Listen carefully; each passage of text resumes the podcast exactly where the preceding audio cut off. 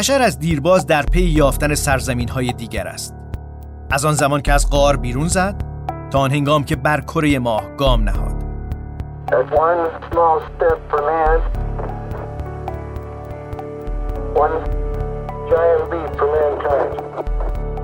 و اکنون پیش از رسیدن به سیاره دیگر قبل از قدم گذاشتن بر خاک سیاره سرخ مریخ ما مسافر سرزمین عجایبی.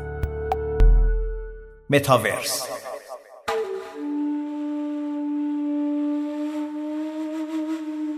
سلام. من سیاوش سفاریان پور هستم و شما شنونده سومین اپیزود پادکست متاورس هستید. شراره دهشیری متخصص حقوق بشر سایبری و آرش برحمند ژورنالیست حوزه فناوری اطلاعات. این برنامه و در این اپیزود با ما هستند خوش آمدید به شما شراره خوش آمدید آرش. مرسی ممنون. خیلی خوشحالم که امروز اینجا هستم پیش شما و آرش. ممنونم. منم سلامت می‌کنم خدمت شراره عزیز سیاوش خیلی خیلی عزیز و شنونده های پادکست جدید و خوب متاورس.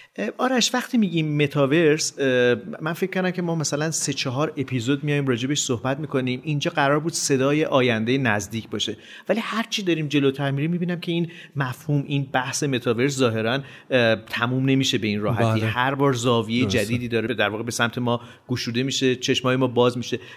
تو به عنوان یه ژورنالیست فکر که چرا انقدر در واقع این واژه این روزها ترند شده؟ آدم ها بهش علاقمند هستن راجبش می‌خونن میگن حرف می‌زنن. با توجه به اپیزودهای قبل شما من سعی می‌کنم یه توضیح خیلی کوتاه بدم. طبیعتا اضافه شدن شرکت متا خیلی تاثیر داشت روی این ماجرا. همون فیسبوک سابق. بله درسته فیسبوک سابق. و خب ایدایی که با خودشون آوردن به مجموعه متاورس. متاورس قبل از فیسبوک و همین مجموعه متا یه مجموعه ای بود که از شبکه های از هم گسیخته بود چون سرمایه گذار خیلی عمده یا از شرکت های اصطلاحا Big Tech کسی نیومده بود روش سرمایه گذاری بکنه.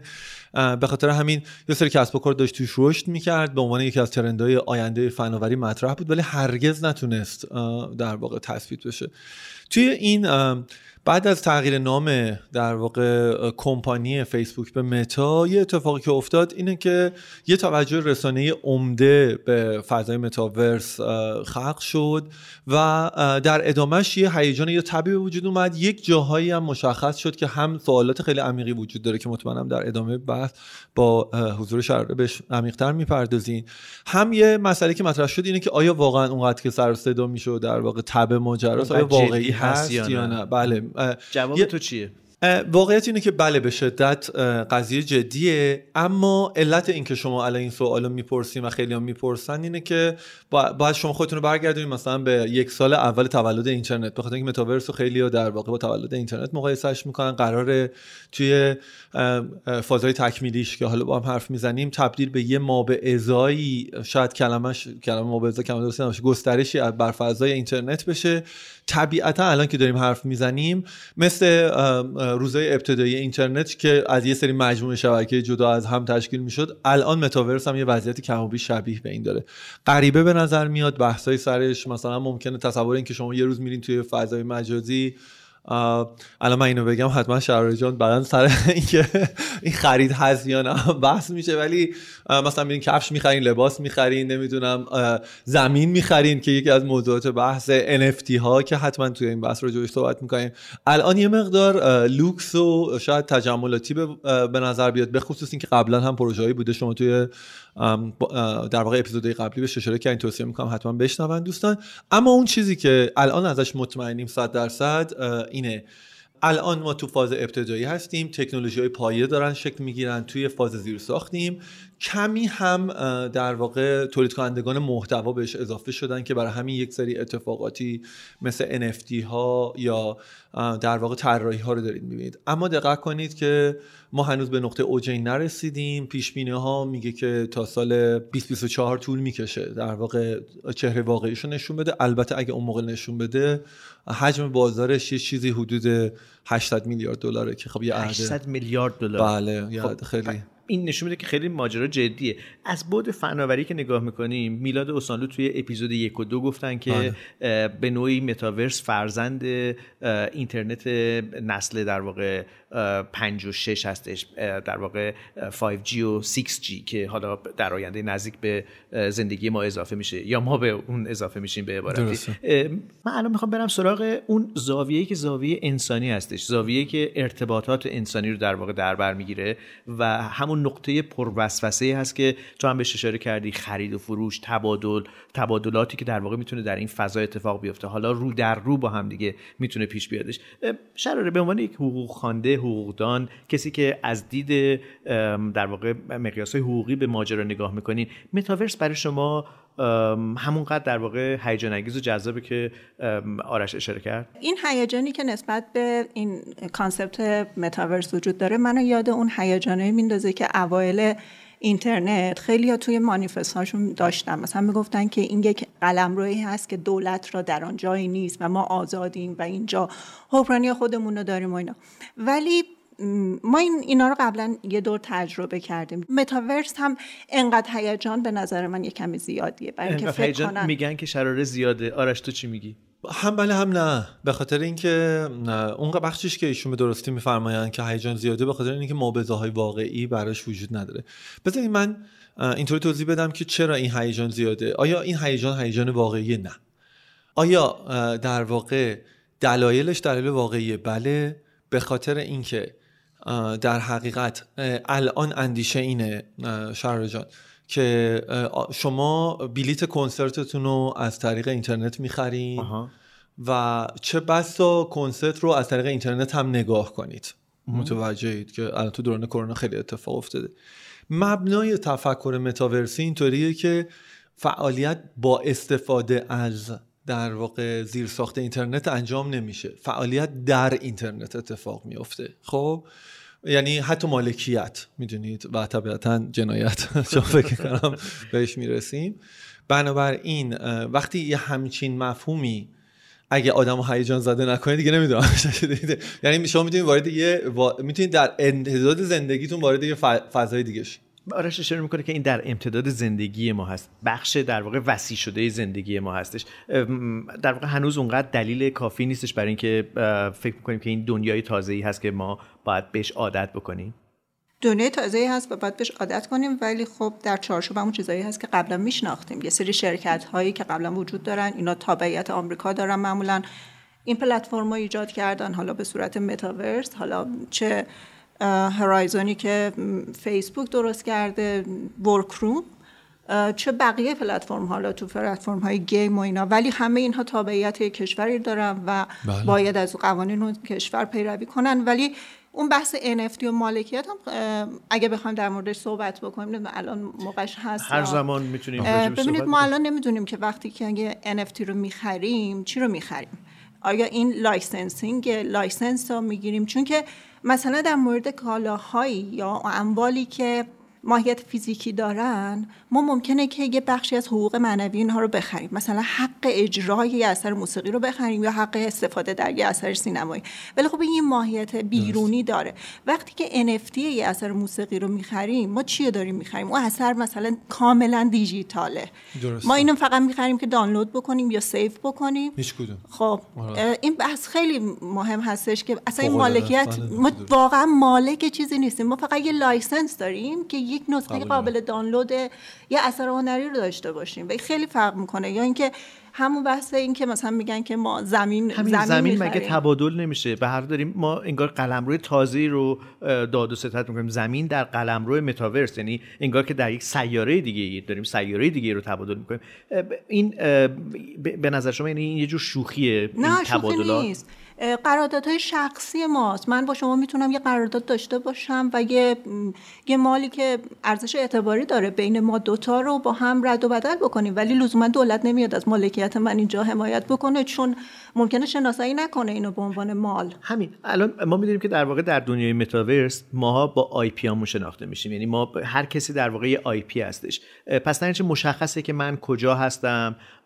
در واقع به نوعی حالا اون خاصگاه هم مشخصه. تکلیف مشخصه مشخصه که سیاوش در متاورس و سیاوش در زندگی روزمره انگار که یکی هستن. پس در من می‌تونم در واقع انتظار داشته باشم که در دنیای متاورس ما صاحب قوانینی مختص به این نقطه داشته باشیم. یعنی مختص به این نقطه باشیم. مثل انگار که یه کشور جدیدی ایجاد شده. ما اگر تو اون کشور میریم مقیدیم به رعایت اون قوانین. آیا در واقع ما باید منتظر ایجاد یک حکمرانی جدید یک قلمرو جدید باشیم؟ ما قبلا داشتیم این اتفاقا رو توی اینترنت بهش میگن دیسپیوت رزولوشن هایی که مثلا توی فیسبوک وجود داره وقتی که ارتفاق مکانیزم حل اختلاف. آره حل اختلاف. مثلا, مثلا خود فیسبوک چیزی داره به نام آورساید بولد که می‌تونه بله. به عنوان مثل اخیر آره مثل یه دادگاه عالی رفتار بکنه. شما مثلا مستقل از فیسبوک آره مثلا شما وقتی وارد هر پلتفرمی میشین در واقع اون قرارداد اولیه سرویس گرفتن از اون سیستم رو قبول می‌کنه این می‌تونه به عنوان قانون بین من و شما و آرش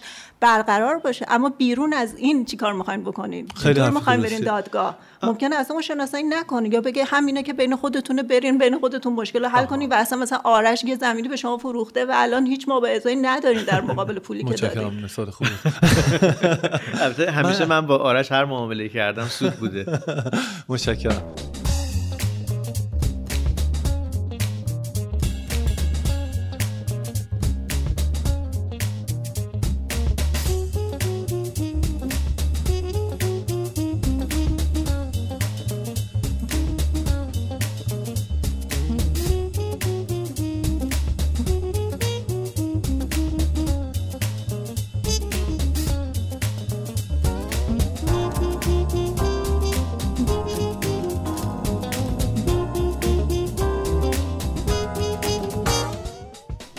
خیلی نکته مهمی گفتین شهر جان. من دوست دارم اینو توضیح بدم که فکر می‌کنم ما دیدگاه اختلاف نظر داریم ما دو تا پرسپکتیو مختلف رو می‌بینیم. در واقع ایشون بر اساس قوانین و واقعیت های رایج دارن قضاوت می‌کنن که کاملا دقیقه. مسئله اینه که بذارین مثلا همین موضوع NFT رو که شما گفتین یه شبیه سازی بکنم که بتونیم توی متاورس بهتر شبیه سازی کنیم. مثلا الان اینجوریه که اخیرا اگه دیده باشین سر یه زمین 400 میلیون دلاری Sandbox در واقع یه بحثی اینجوری پیش اومد. حالا نمی‌خوام وارد جزئیاتش بشم که در واقع زمین تو خود متاورس بله بله بله. اتفاق افتاده بود و همین موضوع اصلا می‌خوام بگم اون دیگه خب چون عدد و شرکت مهم بود بحث خیلی بزرگ شد. وگرنه صدها کیس مثل این نکاتی که در واقع شهر جان میفرمایند وجود داره. ببینین الان اتفاقی که افتاده اینه. شما اگه مثلا زمین می‌خواین NFT می‌خواین یا هر چی می‌خواین روی یکی از پلتفرم‌های متاورسه الان که داریم حرف می‌زنیم چه اتفاقی میفته یک بلاکچینی وجود داره. که در واقع قرار فارغ از صاحب پلتفرم شما بتونید اون مالکیتی که توی اون فضا تعریف می‌کنین روی اون بلاکچین تعریف میشه و میمونه و هیچ کس غیر از خود شما که کلید اون بلاکچین رو دارین امکان نداره بتونه مالکیت شما رو تغییر بده یا انتقال بده. این چیزیه که توی فضای نظری اتفاق میافته. اونجایی که مشخصا شهرجان درست میگن به خاطر اینکه ما الان به اون صحبتمون راجع به فازهای متاورس خیلی این بحث ارتباط داره و نکته ایشونو کاملا تایید می‌کنه. الان اتفاقی که میفته اینه که اگه شما یه مالکیت روی یکی از این پلتفرم‌ها بخرین نمی‌تونین ببرینش روی یه پلتفرم دیگه. این همونقدر کمدیه برای چی؟ به خاطر این تو فاز فعلیه برای چی کمدی؟ بخاطر مثلا شما فکر کنید مثلا میرین یه پولی رو مثلا می‌ذارید بانک نمی‌دونم ایکس خب روی اپلیکیشن این پول مجازیه دیگه دقت کنید. شما باید قابلیت اینو داشته باشین که هر وقت خواستین رو نقد کنید نمی‌دونم به بانک دیگه بدین. اینجاست که دقیقا فرمایش جان مفهوم پیدا می‌کنه. راجع اینکه غیر از اینکه ملموس نیست باید منقول هم باشه دیگه. یعنی بتون قابلیت انتقال داشته باشه منقول یعنی شوخی کردم. متوجه یه بحث قدیمیه. اما مسئله سر چیه؟ توی اینجا. الان میگن چی دوستان؟ میگن که الان شما وقتی یه چیز توی یکی از این پلتفرم ها می‌خرین به خاطر اینکه اینها یک سری جزیره های جدان و هنوز به هم دیگه وصل نشدن شما نمی‌تونید اینو انتقال بدین. یا بفروشینش یا تبدیلش کنید طبیعتا به لحاظ متافوریک استعاری وجود داره. ولی به شکل عملی این پروسه ها شکل نگرفته. نتیجه اینکه چه اتفاقی میفته این خب این هنوزه. هنوزه. ولی, ولی مهمه. چرا مهمه؟ به خاطر اینکه وقتی شما اگه می‌برید روی بلاک چین تعریفش می‌کنین به خاطر اینه که غیر متمرکز باشه وابسته به اون پلتفرم نباشه. در حقیقت اینجا فرمایش جان دقیقا درست میشه که الان پلت الان اون جهانی که به اسم متاورس وجود داره به اندازه کافی interactive نیست بین پلتفرم های مختلفش که شما بگین یک جهان تازه است. همون مثالی که زدم راجع به در واقع اینکه شما چجوری پول مجازیتون رو باید بتونین انتقال بدین تبدیل به نقدش کنین و اینا اتفاق بیفته باید تو این فضا اتفاق بیفته. ولی اونهایی که از این فضا دفاع می‌کنن دو تا نکته رو میگن. یکی اینکه میگن این الان توی فاز یک و نیمشه حالا بعد راجع فاز مفصلتر در حین صحبت می‌رسیم بهش. یعنی اوایلشه.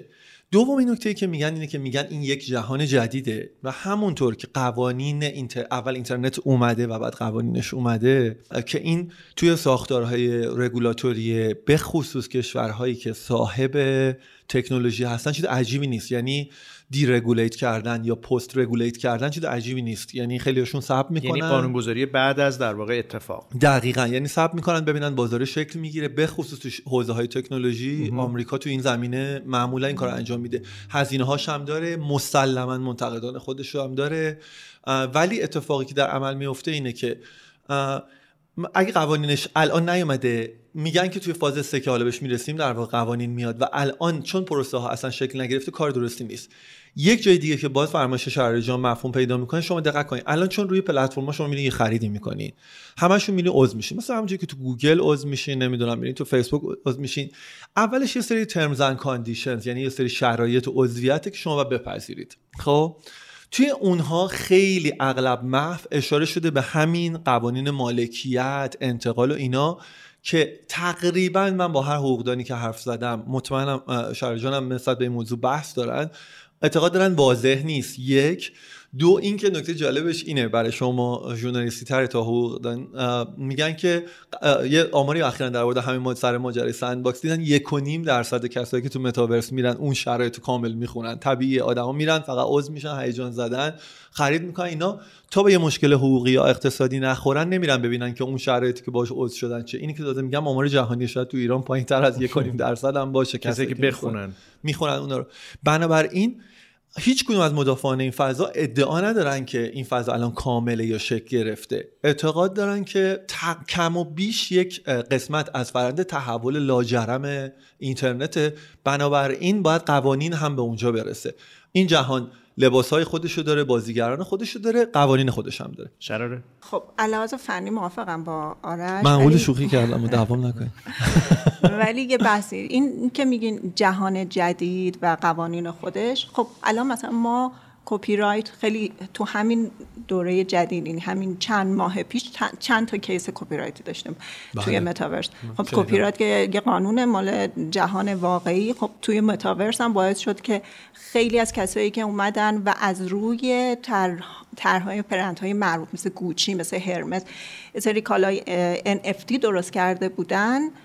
اون برندها علیهشون شکایت کردن. و گفتن که مثلا ما این کیف رو میفروشیم 11 هزار دلار. بله، شما NFT اینو فروختین 40 هزار دلار یا پوند یا یورو. و اینکه هیچ از من اجازه نگرفت برای اینکه طرح صنعتی من استفاده کنه و این مال برند منه. خب این جهان واقعی پیاده شد توی اون و می‌تونه مطالبه خسارت بکنه از کسی که اون دیجیتال آرتیستی که این NFT رو درست کرده. یا بحث دیگه این هستش که مثلا ممکن کلاهبرداری صورت بگیره تو متاورس حالا با استفاده از آواتاری که داره یا اینکه دزدیدن هویت. دزدیدن هویت که بحث حالا بحث کیفری ممکنه که زمینه برای مبادلات غیرقانونی صورت بگیره. جرم چی هست اون فضا؟ یه چیزی خیلی من زیاد گفتم دیگه اون شرکتی که میاد این بسته رو درست می‌کنه خب الان مثلا فیسبوک یا متا یه شرکت آمریکاییه. تابعیت آمریکا داره قوانین اون رو رعایت می‌کنه. حالا اونجا که شما گفتین که terms of service ما قبول می‌کنیم term service بر اساس قانون کجا نوشته میشه؟ هم قوانین تجارت در همان کشور بله بله, بله من اگه که تابعیت قانون آمریکا دارم یه شرکت آمریکایی هم term service هم بر اساس قانون اونه. کپی رایت آمریکا لزوما کپی رایت اروپا یا کپی رایت تو ایران نیست. data protection ی که تو EU داریم هیچ ربطی به data protection ی که در آمریکا داره نداره. من اگه می‌خوام تو اروپا فعالیت کنم فقط نه. من من فیسبوکم تو آمریکا دارم کار می‌کنم ولی با شهروند اروپایی کار دارم. عین همین بحثا در مورد خود اینترنت هم من دارم همین رو میگم. من میگم یعنی که اینکه فکر کنیم یه اتفاق کاملا جدیده و قوانین خودش رو داره یه خورده ساده نگاه کردن به ماجراست. من ولی اگر تجربه قبلی رو بخوام بهش رجوع بکنم که اشاره شماست که در دنیای اینترنت همین گرفتاری ها در زمان آغاز در واقع دوران اینترنت پیش آمد. ولی دیدیم که در طی زمان در واقع به نوعی این گیرها رفت شد برطرف شد و نهایتا الان ما می‌بینیم که هر کسی در کشور خودش هست. ولی ظاهرا در واقع طبق قواعد مشخصی داره جهان در اینترنت در واقع پیش میره. آیا متاورس هم همین سرنوشت داره؟ یعنی ما باید منتظر بلوغ در واقع این نوزاد باشیم. این موضوعی که در ادامه پادکست متاورس به اون می‌پردازیم.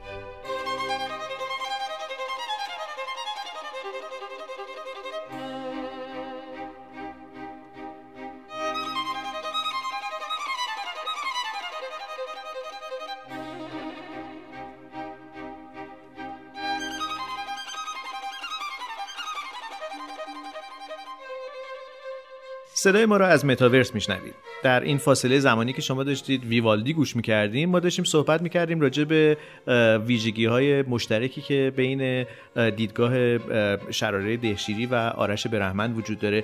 شراره جایی در دنیای متاورس هست که برای شما جالب باشه به عنوان یک حقوقدان؟ بحثی که وجود داره در مورد در مورد data protection خیلی جالبه. به خاطر اینکه حفاظت از داده های شخصی. وقتی که ما یه moderator داریم مثل پلتفرمی مثل توییتر یا حالا متا اینستاگرام بحث محتوایی که من تولید می‌کنم یه فاصله بینش میفته یعنی امکان این وجود داره که بعدا پلتفرم تصمیم بگیره در مورد اینکه اینو حذف بکنه یا نه. یا داده های من در اختیارشه. بر اساس محتوایی که من تولید کردم یا interaction ی که با بقیه دارم یا like هایی که می‌کنم. در متاورس چون این نقش moderator مون یا پلتفرممون خیلی کمرنگ شده تمام حرکات من تمام نگاه های من تمام حرف های من به صورت داده در میاد به طور آنی و مستقیما. اگه قرار این داده ها save بشه. حرکات بله. حرکت چشم من حرکت بله. دست من جایی که هستم. یعنی رفتار شما با شکل داده. آره اینکه الان اصلا به کدوم یک از آواتارا دارم نگاه می‌کنم. خب؟ اینجا میزان داده های از من که داره جمع میشه خیلی حجمش بالاتر از پلتفرم مثل اینستاگرام و مثلا توییتر اون پلتفرم نمی‌تونه نگهداری بکنه در نتیجه. و من حالا اصلا نگهداریش پلتفرم این هستش که نه نه که آیا این داده به درد کسی می‌خوره؟ جواب اینه که حتما به درد حتما چرا اصلا یکی مثل ساکربرگ اومده انقدر روی این قضیه سرمایه‌گذاری کرده؟ فیسبوک با استفاده از داده های رایگان من میلیاردر شد. الان تو متا قرار چه اتفاقی بیفته تو پرانتز حرف بسیار بسیار جالبه شهرجان که در تاییدش اولا تبریک میگم. واقعا من فکر کنم فروختانه کمی توی ایران انقدر حوزه متاورس رو در واقع بررسی کرده باشم ما خوش شانسیم که شهرجان در جمع خودمون داریم. این چیزی که خیلی مهمه توی ماجرای حفاظت از اطلاعات باید به این موضوع دقت کنید خیلی اشاره دقیقی که جان توی نظام چینش متاورس عملا پلتفرم کم و بیش هیچ مسئولیتی در مقابل data ی شما نداره. و این توی جهانیه که من خاطرم هست. ما حتی توی برنامه های تصویریمون هم با هم حرف زدیم.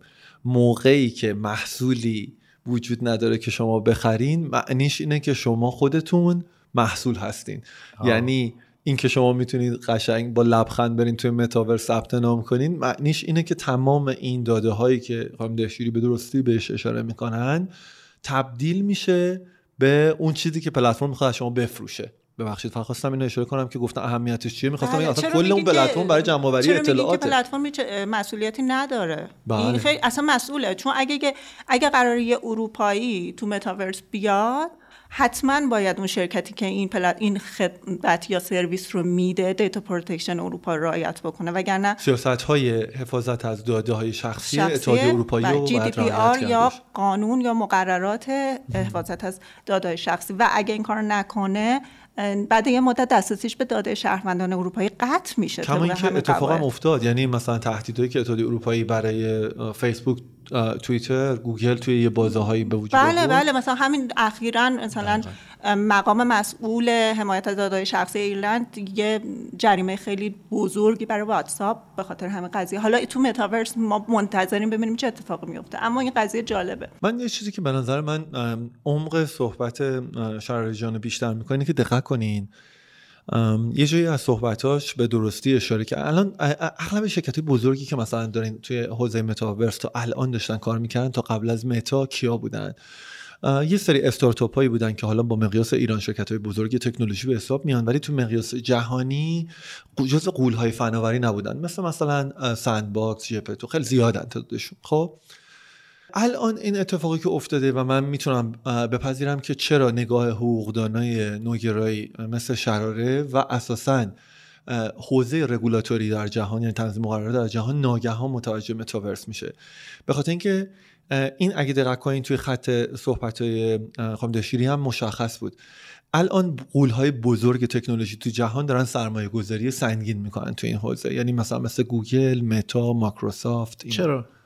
به خاطر اینکه اونها دقیقا اجزایی رو دارن که بهشون اجازه میدن که شخصیت آنلاین شما رو بسازن. یعنی وقتی ما داریم راجع فیسبوک حرف می‌زنیم داریم راجع به شبکه اجتماعی فیسبوک صحبت می‌کنیم راجع به اینستاگرام حرف می‌زنیم راجع به واتساپ حرف می‌زنیم و ده ها کانال دیگه ای که شما نمی‌دونید و داره از شما دیتا جمع می‌کنه. شما دقت کنید خیلی تفاوت می‌کنه اینکه شما مثلا رفتین از یک مجموعه کوچیک استارتاپی رفتین یک سرمایه گذاری کردین مثلا راجع به یک دارایی ناملموس. منقول دیگه. دارایی ناملموس روی فضای در واقع متاورس این کار رو انجام دادین. یا موقعی که طرف شما یک کمپانیه که تکنیکالی 24 هفت 24 ساعت روز و هفت روز هفته شما رو داره. یعنی یا شما رو واتساپین یا روی اینستاگرام یا روی فیسبوکین. بنابراین دیگه اون چیزی که اونجا اون آدم می‌تونه تسلطی که روی شما روی اون جهان شما داشته باشه قابل قیاس با جهان فعلی نیست. بله این نکته ای که آرش گفتن خیلی جالب بود و من باش موافق بودم. اینکه های اینترنتی دسترسی دارن و یه پروفایل روانشناسی برای ما درست کردن و این بهشون قدرت میده که توی مباحث سیاسی هم بتونن اثرگذار باشن. مثل همون منو بشناسن بدونن با کی طرفن. بله مثل همون قضیه کمبریج آنالیتیک فیسبوک یعنی اون رسوایی که به وجود بله. اومد که اینها از سال 2010 شروع کردن. پرونده روانشناسی درست کردن و در انتخابایی مثل 2018 تاثیرگذار بودن توی برگزیت تاثیرگذار بودن توی ترامپ تاثیرگذار بودن. بله یه برآوردی وجود داره شهر جان که همین الان تمام پلتفرم آنلاین با هم 15 درصد دیتای فردی رو می‌تونن جمع بکنن که توی متا می‌تونن جمع توی متاورس می‌تونن جمع کنن. عجب. پس یعنی... ما با دنیایی روبرو هستیم که خطرش خیلی بیشتره. بهتر از خود ما خود ما رو می‌شناسه احتمالاً. بدون شک و این اتفاقی که افتاده ببخشید آرش. الان هوش مصنوعی در صنایع مختلف و سرویس مختلفی استفاده میشه. مثلا اگه بخوام به شما وام بدن شما رو اول ارزیابی می‌کنن نظر مالی. اینجوری بود که یه سری شرکت های فرمایی اومدن دوستا و گروه دوستای شما رو تو فیسبوک ارزیابی می‌کنن که آیا آدمای ورشکسته ای هستن یا پول دارن. بعد بر اساس اون می‌گفتن کردیت شما چقدره.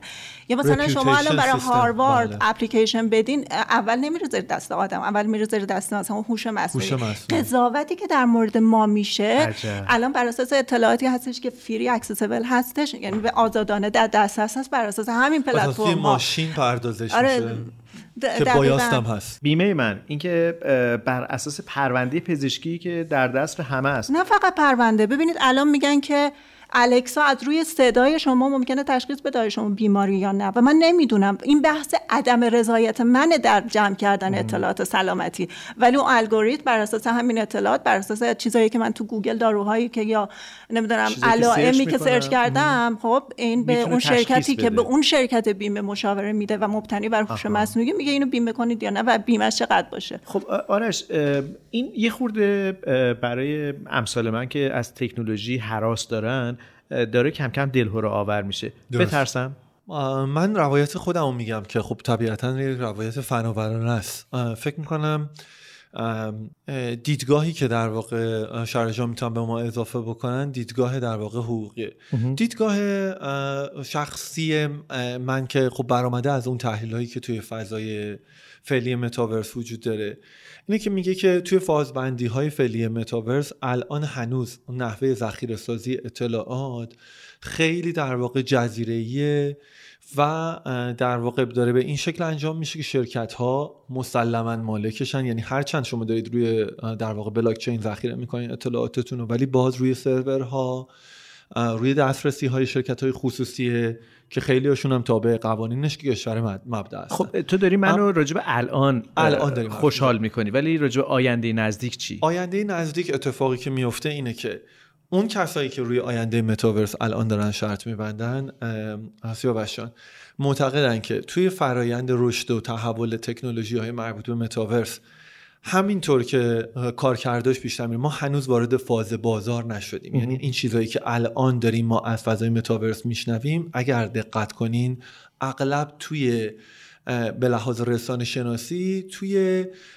در واقع طبقه بندی اخبار خیلی لوکس فناوری قرار می‌گیرن. یعنی هرچند اعداد بزرگ روایت های بزرگ وجود داره اینا. ولی توی زندگی روزمره امروز توی یک شهروند دیجیتالی جاپای خودشون رو باز نکرده.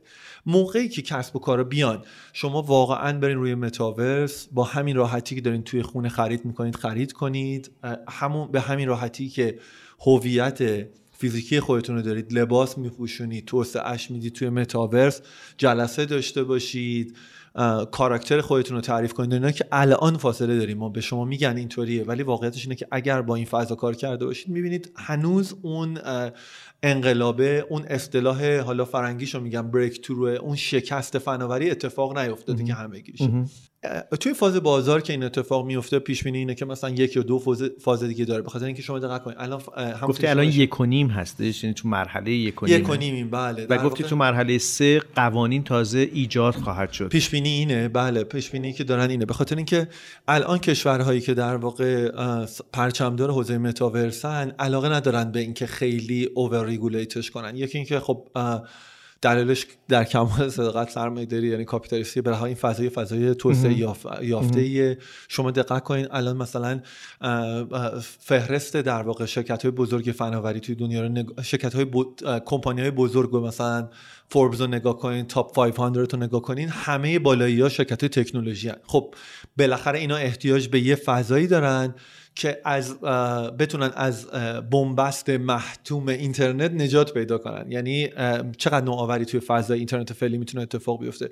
قدم بزرگ بعدی بیگ بنگ بزرگ بعدی برای اینها الان متاورسه و به لحاظ نه فقط استراتژیک بلکه به لحاظ اقتصادی وابستن به اینن که بتونن رشد کنن. و یعنی در این ساعت روند رشدشون متوقف میشه. بازار آمریکا به خصوص مشخصا خیلی علاقه نداره که این فضا رو خیلی الان رگولیتش کنه. می‌خواد ببینه چه اتفاقی میفته تو چند تا بازار دیگه هم این کارو بود. ضمن که حتما شارجان بهتر از من می‌دونن. توی آمریکا مدل رگولاتوری توی فضای در واقع تکنولوژی توسط یک انجمن خصوصی که در واقع زیر نظر یعنی انجمن صنفی انجام میشه. اینجوری نیستش که مستقیما دولت بتونه داشته باشه. در واقع قانون گذاری کنه توش. طبیعتا ابزارهای بسیار بسیار زیادی داره ولی معمولا سعی می‌کنه از طریق ICC این کار انجام بده. حالا اگه اینا رو مثال زدم برای اینه که چی بگم؟ بخاطر اینکه بگم که حتما توی این فرآیند شکل گرفتن یک چیزایی مثل مثلا تبادل پذیری encryption حفاظت از اطلاعات اینا شروع می‌کنه به تعریف شدن و احتمالا اون چون این فضا بر اساس در واقع decentralize بودن غیر متمرکز بودن اومده بالا. یعنی مفاهیم پایه اینجا چیه؟ مثلا کریپتو که عملا بانک مرکزی پشتش نیست یعنی رمز ارزها. مفاهیم پایه اینجا اینطوری اینترنته که قرار یک مفهوم بدون مرز باشه. متوجه این؟ مفاهیم پایه اینجا بلاکچینه که در واقع قرار شما رو به عنوان یک کاربر از صاحب پلتفرم مستقل کنه یعنی شما بتونید اواتارتون پولتون زمینتون رو از یه پلتفرم ببرین یه پلتفرم دیگه. به راحتی بتونید حالا مثلا یه عددی رو پرداخت کنین اینجور چیزا. اگه اینها واقعا اتفاق بیفته براش که داره الان براش تلاش میشه و اون انقلابی که روی رمز ارزا اتفاق افتاد آدما رو به اینجا رسون که می‌تونه اتفاق بیفته. قبلا چندین بار آدما سعی کردن به این فضا وارد ولی به خاطر اینکه پرداخت الکترونیک غیر در واقع ملموس وجود نداشته. اون فضا هر دفعه شکست می‌خورد. حتما داستانش هم توی اپیزودهای قبلی شنیدین. این دفعه اتفاقی که افتاده اینه که به خاطر اینکه مکانیزم های توضیح شده مثل بلاک چین که اجازه میدن صاحب پلتفرم خیلی دخالت نکنه به شکل تئوریک یعنی امکانش رو فراهم می‌کنه. اینکه حالا دخالت می‌کنه یا نه هست امکانی رو به ما داده که الان تصور کنیم خیلی راحت که بله به زودی جهانی اتفاق میفته که شما نه تنها صدها داده خودتون روش دارین. بلکه چه بسا شما هم مثل همین الان که یک کیف پول الکترونیکی برای رمز ارزاتون دارین یک کیف پول فردی برای هویت فردیتون هم خلق کنین که توش آواتارتون باشه داده های فردیتون باشه و اینا و فقط از طریق کلید فیزیکال یا نرم افزاری خودتون بشه بهش دسترسی پیدا کرد. همه این مفاهیم مثل امنیت حریم شخصی و اینا یه مفاهیم نسبی هن. مفاهیم مطلق نیستن. حدس اینه که باید دوباره تو این فضا باز تعریف شد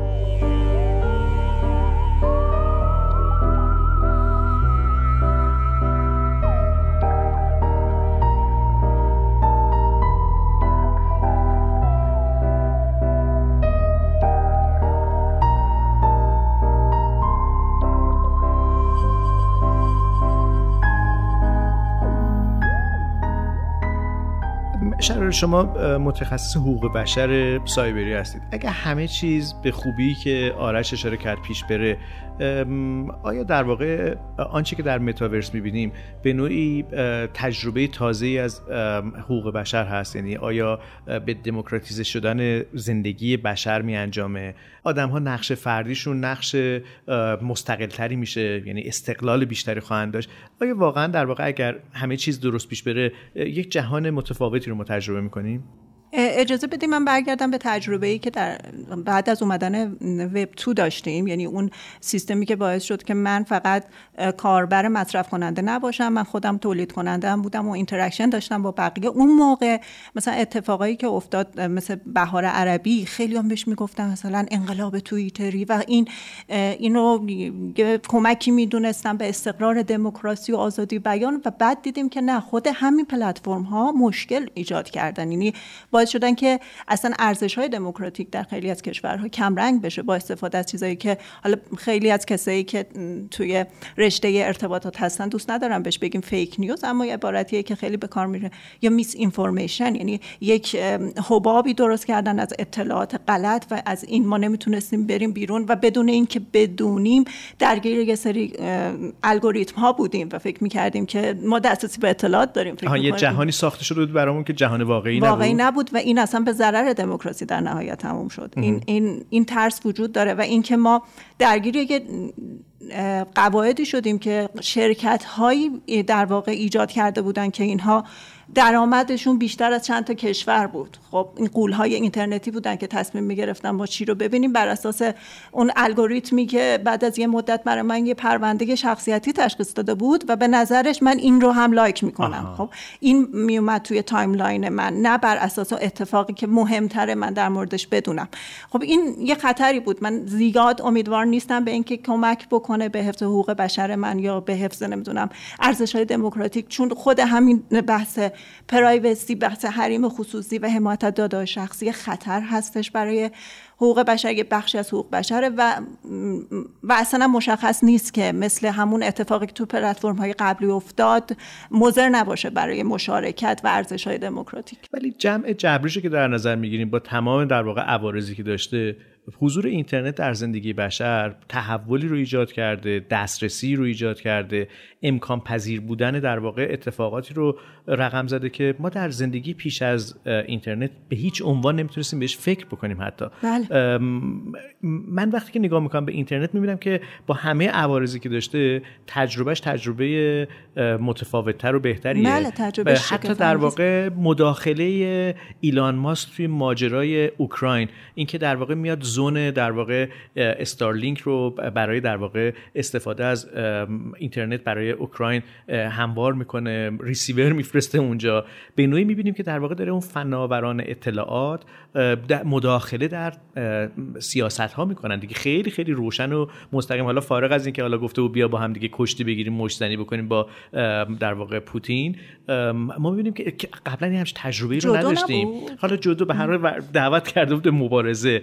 ولی می‌بینیم که جهان ظاهرا تغییر کرده. یعنی این فناوری اطلاعات و ارتباطات هست که داره به نوعی حتی دموکراسی رو هم دگرگون می‌کنه. من قبول دارم به اون جنبه هایی که bias ایجاد می‌کنه سوگیری ایجاد می‌کنه یا حتی در واقع جهت‌دهی می‌کنه اونها رو میشه پذیرفت. ولی آیا در واقع جمع جبری که در نظر می‌گیریم همینقدر در واقع تاریک هست که شما میگی؟ نه من نمیگم اینقدر تاریکه. من میگم که به شرکت ها و غول های اینترنتی زیاد من مثبت نگاه نمی کنم چون قدرتشون خیلی زیاد شده. چون و نیاز به آره آره نیاز به دخالت دولت داره نیاز به regulation داره. حالا مثل همونی که آرش گفت مثلا توی آمریکا ما سیستم قواعد گذاری مشارکتی داریم. سنف و دولت با استفاده از قواعد آمریکا حتما باید رعایت بکنن. تو اروپا یکم دولتی تر هستش. حالا تو ایران که کاملا مثلا دولتیه بدون مشارکت.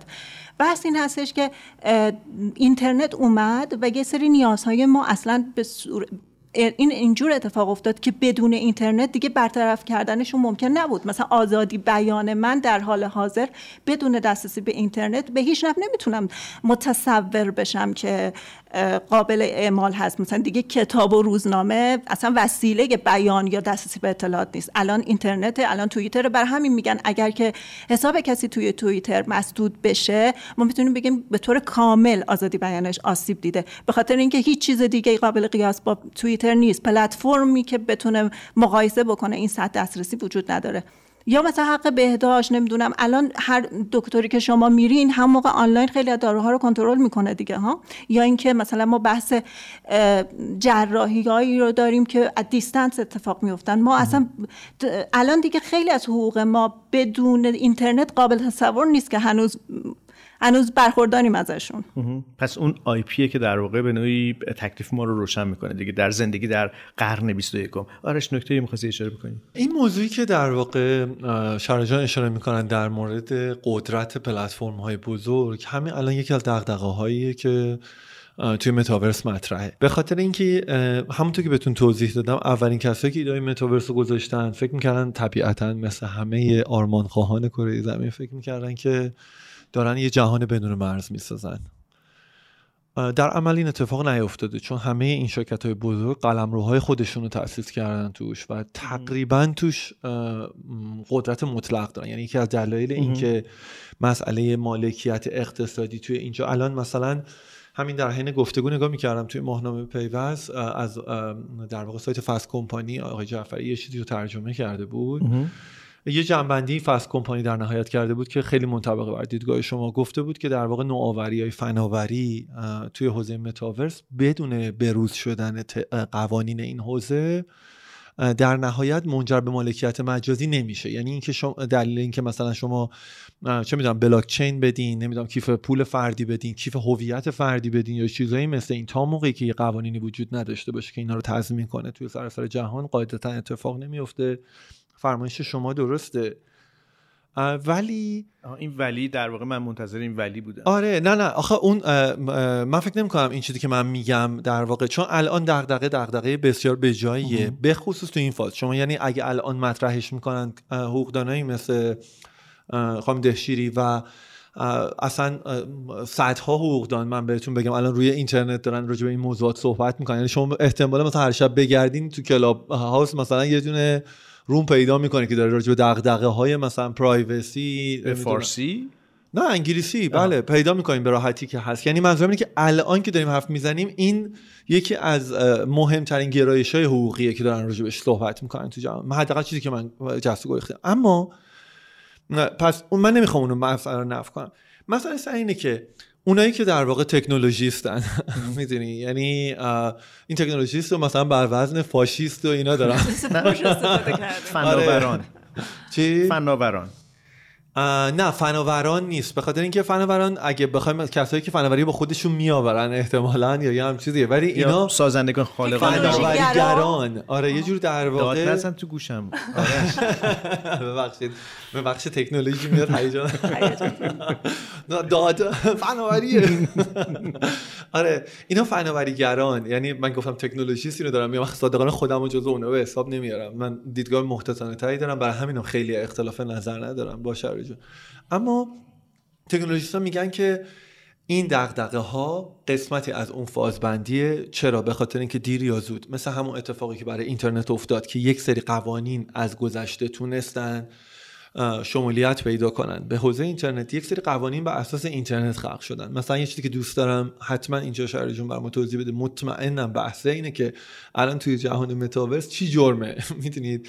به خاطر اینکه شما دقت کنید نه تنها جرایم فیزیکی یه سری مفاهیم دارن خب مثلا ما یه مفاهیمی داریم مثلا مثل آزار جنسی. می‌دونید اصلا تو متاورس اتفاقا اتفاق افتاده. یعنی آفرین این چه خبرش بیرون اومد. یا شما دقت کن مثلا توی جهان متاورسی که مثلا کفش یارو واقعی نیست. الان می‌دونی نایک نمی‌دونم آدیداس اینا فروشگاه دارن. مثلا سامسونگ فروشگاه گوشی داره.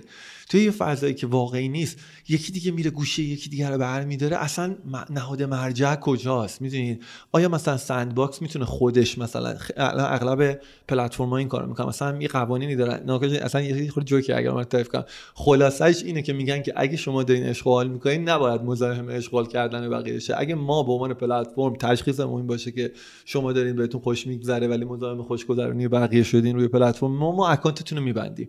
و در واقع قانونا این چیزی که الان داره بهشون اجازه میده کاری ندارم که بیاد میرن شکایت می‌کنن اینا. اینه که اینا دارن به صورت روزانه از این قابلیتشون استفاده می‌کنن. یعنی هر کسی که ناراضیان NFT شو از می‌کنن نمی‌دونم زمینش رو از می‌کنن اگه احساس کنن که چیزه. و تقریبا نهاد مرجعی هم وجود نداره. یه جور در واقع چیز دیگه کت خدایی دیگه براوو مسئله سر اینه.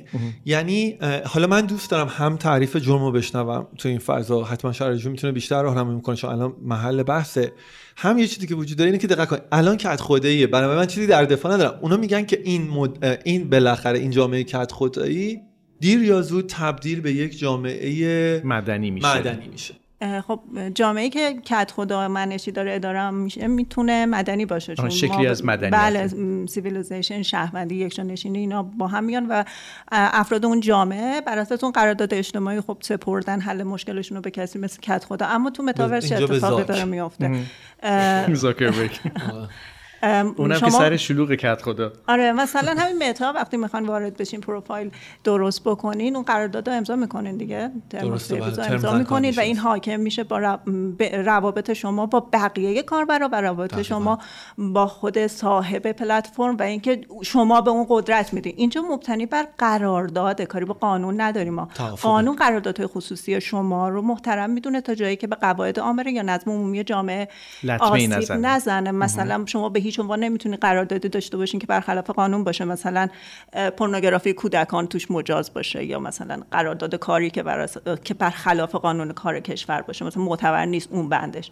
خب اینجا تا حالا داره بر اساس اون به کار میره. بحث این هستش که خب یه اتفاق بیفته که بر اساس قانون کشور مطبوع اون شرکتی که مثلا این متاورس اون محیط متاورسی رو داره اداره می‌کنه اگه چیزی جرم باشه چه اتفاقی میفته مجازات صورت می‌گیره. بحث این هستش. خب ما, ما الان نمی‌دونیم متاورس کجا داره اتفاق میفته اون جرمه؟ خب مثلا cyber bullying یا cyber grooming این که بیان برای اهداف جنسی کودکی رو مثلا فریب بدن. خب این در خیلی از کشورها جرمه.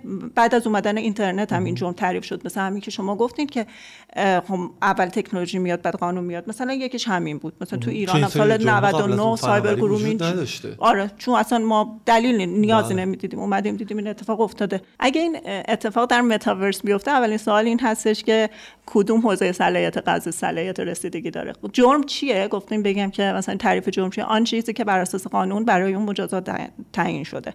مثلا آگهی برای سرویس های جنسی در خیلی از کشورها جرم انگاری شده. خب ما الان در بلژیک هستیم تو متاورسیم یا تو آمریکاییم. کدوم قانون مجازات داره اعمال میشه؟ این قبلا هم تو اینترنت یعنی همون وب یک حتی زمانی که فقط ما مصرف کننده محتوا بودیم این سوالا مطرح شد. یک مثال خیلی کلاسیک داره که در یک پلتفرم آمریکایی بود صلیب شکسته به افرادی که در آلمان بودن فروخته می‌شد. خب این خرید و فروش در آمریکا مجاز هستش بر اساس آزادی بیان مطلقی که وجود داره؟ بله در آلمان جرمه. خرید و فروش رو داشتن یا استفاده بود نمی‌دونم تظاهر به استفاده از این المان ها. این سوال مطرح بود که این الان تو اینترنت این اتفاق افتاده. آمریکا قانونش حاکمه. آره. خب اینجا نگاه می‌کنم به وابستگی به اتفاقی که به وجود آورده کسی که گرفته کسی که دریافت کرده. خیلی کشورها ما قواعد تشخیص صلاحیت داریم. مثلا شما تابعیت کجا رو دارین؟ کسی که قربانی جرم تابعیت کجا رو داره؟ بعد اون جرم بیشتر با کجا؟ نه نه خیلی سخته. یکی از پیچیده ترین مسائل هستش شما ممکنه تکنیکالی نفهمین اصلا طرف کجاست. آره تکنیکالی خیلی از پلتفرم ها همه الان ما وی پی استفاده می‌کنیم. نمیشه فقط بر اساس اینکه من فارسی می نویسم بگی که من تحت صلاحیت ایران هستم یا نیستم. مسئله است. به خاطر اینکه شما نمی‌تونید اثبات کنید. اون اواتار لزوما یکی اینه یکی اینکه دیتا کجا ذخیره میشن هست سرور کجاست مثلا خود اون پلتفرم تابعیت کجا رو داره. اون معمولا میگه که تو همون ترم سرویس نگاه کنیم میگه که مثلا قوانین کجا حاکمه. یه چیزی که خیلی می‌تونه ذهن رو به خودش مشغول بکنه دارک رومه. آیا دارک روم هم در واقع به لحاظ تکنیکال می‌تونه به متاورس در واقع وارد بشه و شرایطی رو ایجاد بکنه که همین ایجاد در واقع تشخیص جرم تشخیص اصلا رخداد جرم در واقع دچار اختشاش بشه. کلی در واقع حرف هست و زمانمون در این پادکست به پایان رسیده. آرش نکته هست که بخوای بله حتما, بگی. من می‌خواستم اتفاقا از همین نکته پایانی شما استفاده کنم. واقعیتش اینه که هیچ فناوری کامل نیست و قوانین ها اینطور در نهایت چرا؟ به خاطر اینکه انسان ها هر دوی اینا رو ساختن و انسان ها هم موجود کاملی نیستن. اون چیزی که در عمل اتفاق میفته برای حوزه متاورس اینه که اگر بتونه الان با توجه به زیرساخت هایی که به لحاظ تکنولوژیک داره اگه بتونه بمونه و توسعه پیدا کنه که بنده به شخص خیلی بهش خوشبینم اون فرایند اجتماعی احتمالا براش طی میشه. شرار وسیع باشه عزیز که بیشباهت به اینترنت نیست. یعنی اینکه قوانین میان یک سری سازوکارهای قانونی خلق میشه. اون توافقات کت خود و منشانه حتما سیقل می‌خورن دقیق تر میشن. مثلا اون چیزی که الان در مورد کوکیا و ثبت رفتار آنلاین داره توی یه سری از در واقع وبسایت اتفاق میفته اما در نهایت مهمترین چیزی که تضمین می‌کنه که آیا این فضا می‌تونه توسط آدم ها استفاده بشه یا نه اینه که آدم ها سواد دیجیتالی استفاده کردن از اون یاد می‌گیرن. یعنی اتفاقی که میفته اینه که هیچ وقت جرم که ابی نمیره می‌دونی؟ یعنی فقط از یه شکلی به شکل دیگه تبدیل میشه. قوانین هم حتما به اون می‌رسن و حتما حتما اتفاقی که میفته اینه که هویت پیدا می‌کنن این قوانین توی اونجا. آن چیزی که در نهایت این فضا رو نجات میده اینه که انسان ها به دانش و آگاهی لازم به اینکه چگونه توی اون فضا رفتار کنن می‌رسن. بیشباهت به اون چیزی هم که توی فضای فعلی بشری می‌بینیم نیست. البته اگر مبنا رو بر اساس خرد بشری بذاریم الان. ممنونم. متشکرم. متشکرم. شرار شما نکته هست که در پایان بگین.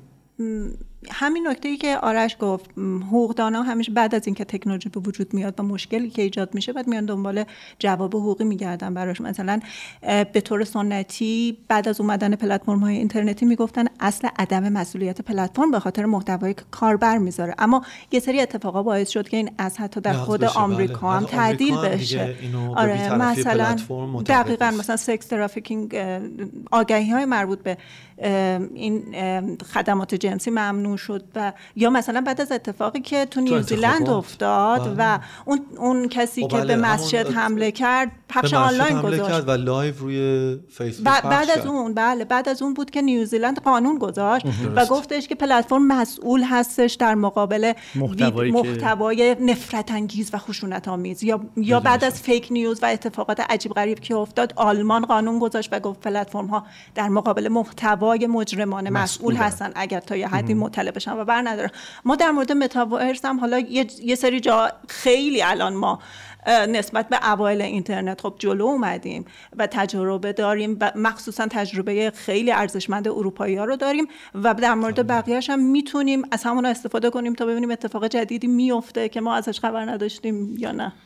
من شهر جان آخر بحثه دوست دارم یه نکته کوچیک رو تاکید کنم. من احساس می‌کنم به خصوص شما به دیدگاه حقوقدان اروپایی نگاه کردین اشاره کردین من یه نگاهی که به این مقوله مینداختم احساس کردم خیلی دنبال قوانین انسان محورن تو این حوزه. یعنی هرچند قوانینی که من از سمت آمریکا می‌بینم قوانینیه که بیشتر سعی می‌کنه کسب و کارا رو در واقع حمایت کنه. شاید علت این که شما به مکتب فکری در واقع اروپایی اشاره کردین به خاطر اینه که تمایل دارن حافظ حقوق کاربر باشن کاربر شهروند شاید. خب یه بحثی رو بگم. دلیل اینکه من اروپایی ها رو اینجا مثال زدم به خاطر که خیلی زود شروع کردن. متوجه خطر شدن. هفتاد سال پیش صحبت کردن از data protection و حمایت داده‌های شخصی. نه اولین بار هدف کاملا اقتصادی بود. برای تبادل داده های شهروندان اروپایی بین کشورهای اروپایی صرف نظر از مرز بود. چون هر کدوم از این کشورها قوانین خودشون داشتن و برای اینکه اینو یک دست بکنن اینا اومدن و قوانین رو اومدن یک دست کردن. ولی بله یه بخشیش بحث حریم خصوصی و نمی‌دونم سند حقوق بنیادین اروپایی هست اما نیت اصلی اقتصادی بود ولی به نفع حقوق بشر تمام شد در نهایت. بسیاری متشکرم. متشکرم از شراره دهشیری کارشناس حقوق بشر سایبری. متشکرم از آرش برحمت ژورنالیست فناوری ارتباطات و اطلاعات. و خیلی متشکرم. ممنونم. شما شنونده سومین اپیزود پادکست متاورس بودید. متاورس با اسپانسری زیتل. اینترنت نامحدود زیتل تقدیم حضور شما شد. روز و روزگار بر شما خوش.